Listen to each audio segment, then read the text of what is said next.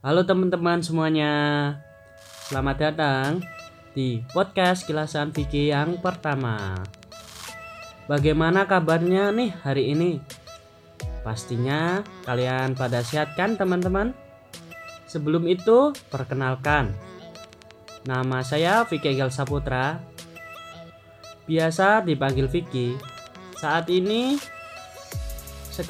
Vicky sekarang menjadi mahasiswa pendidikan bahasa Indonesia di Universitas 11 Maret atau dikenal dengan UNS teman-teman. Vicky mau tanya pada kalian nih. Menurut teman-teman, apa itu kilasan? Secara umum, kilasan adalah peristiwa-peristiwa atau kejadian yang diceritakan atau disajikan kembali secara singkat, teman-teman. Jadi, bagi Vicky itu kilasan bagaikan kilat yang terjadi dalam hujan lebat dan cepat menghilang, tapi tetap menyisahkan jejak walaupun sebentar saja teman-teman. Begitulah arti kilasan bagi Vicky. Kali ini Vicky mendapatkan kilasan mengenai masa-masa Vicky saat disunat alias khitan Hehe, ayo tebak. Kenapa Vicky kok bisa dapat kilasan mengenai sunat? Jawabannya karena adik Vicky habis sunat teman-teman. Jadi Vicky mendapatkan kilasan deh. Pasti teman-teman pernah deh bertanya sama teman kamu yang udah disunat. Sunat itu sakit gak sih? Hal ini biasanya pernah teman-teman alami ketika salah satu temanmu baru sunatan. Dia kadang jadi pusat perhatian karena belum bisa membayangkan sunat itu kayak gimana bentuk dan rasanya. Kamu pun cuma bisa menebak-nebak sembari sembari bertanya sama papa dan mamamu. Ketika satu persatu temanmu mulai disunat, kamu pun semakin resah teman-teman.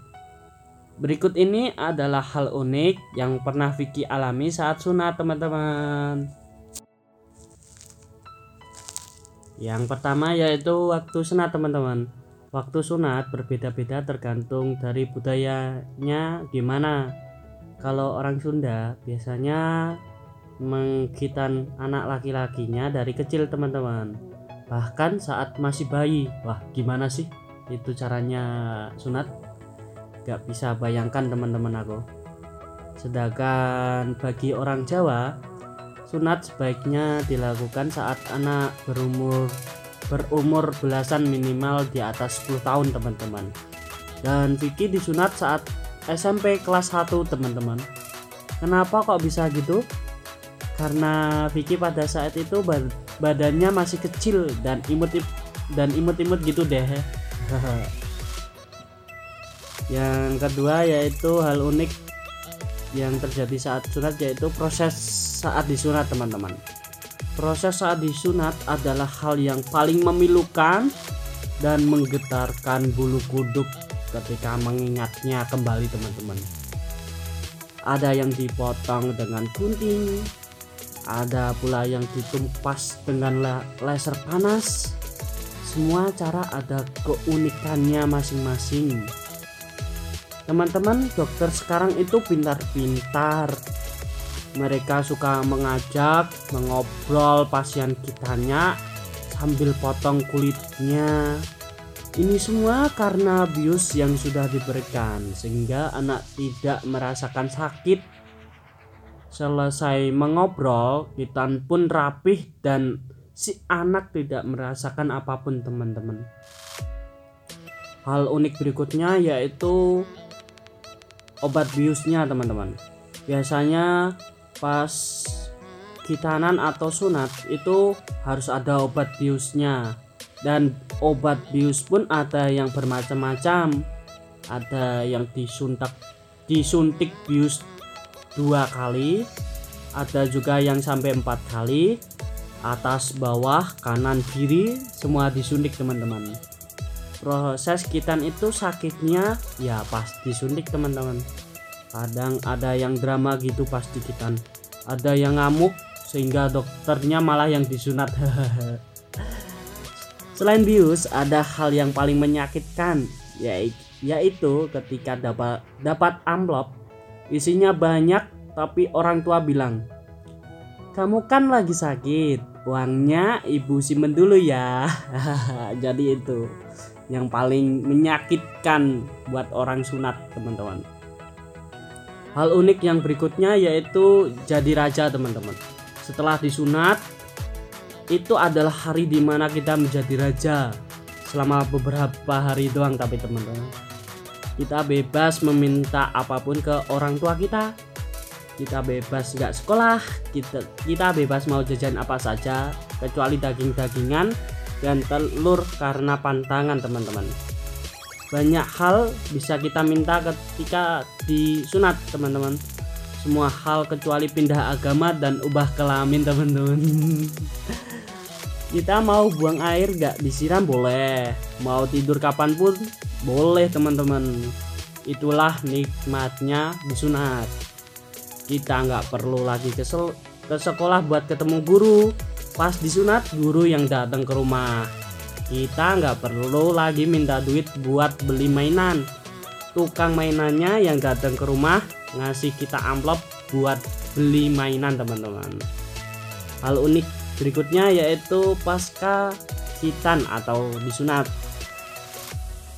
Orang yang habis kitan biasanya suka menjaga jarak teman-teman entah takut kesenggol atau takut tergores resleting ketika banyak bergerak Jalannya pun mengengkang karena takut irisannya kesenggol kain kasar yang tidak bertanggung jawab teman-teman. Kita yang sudah selesai disunat biasa tertawa bangga karena telah melewati fase paling menyakitkan dalam hidup seorang laki-laki teman-teman.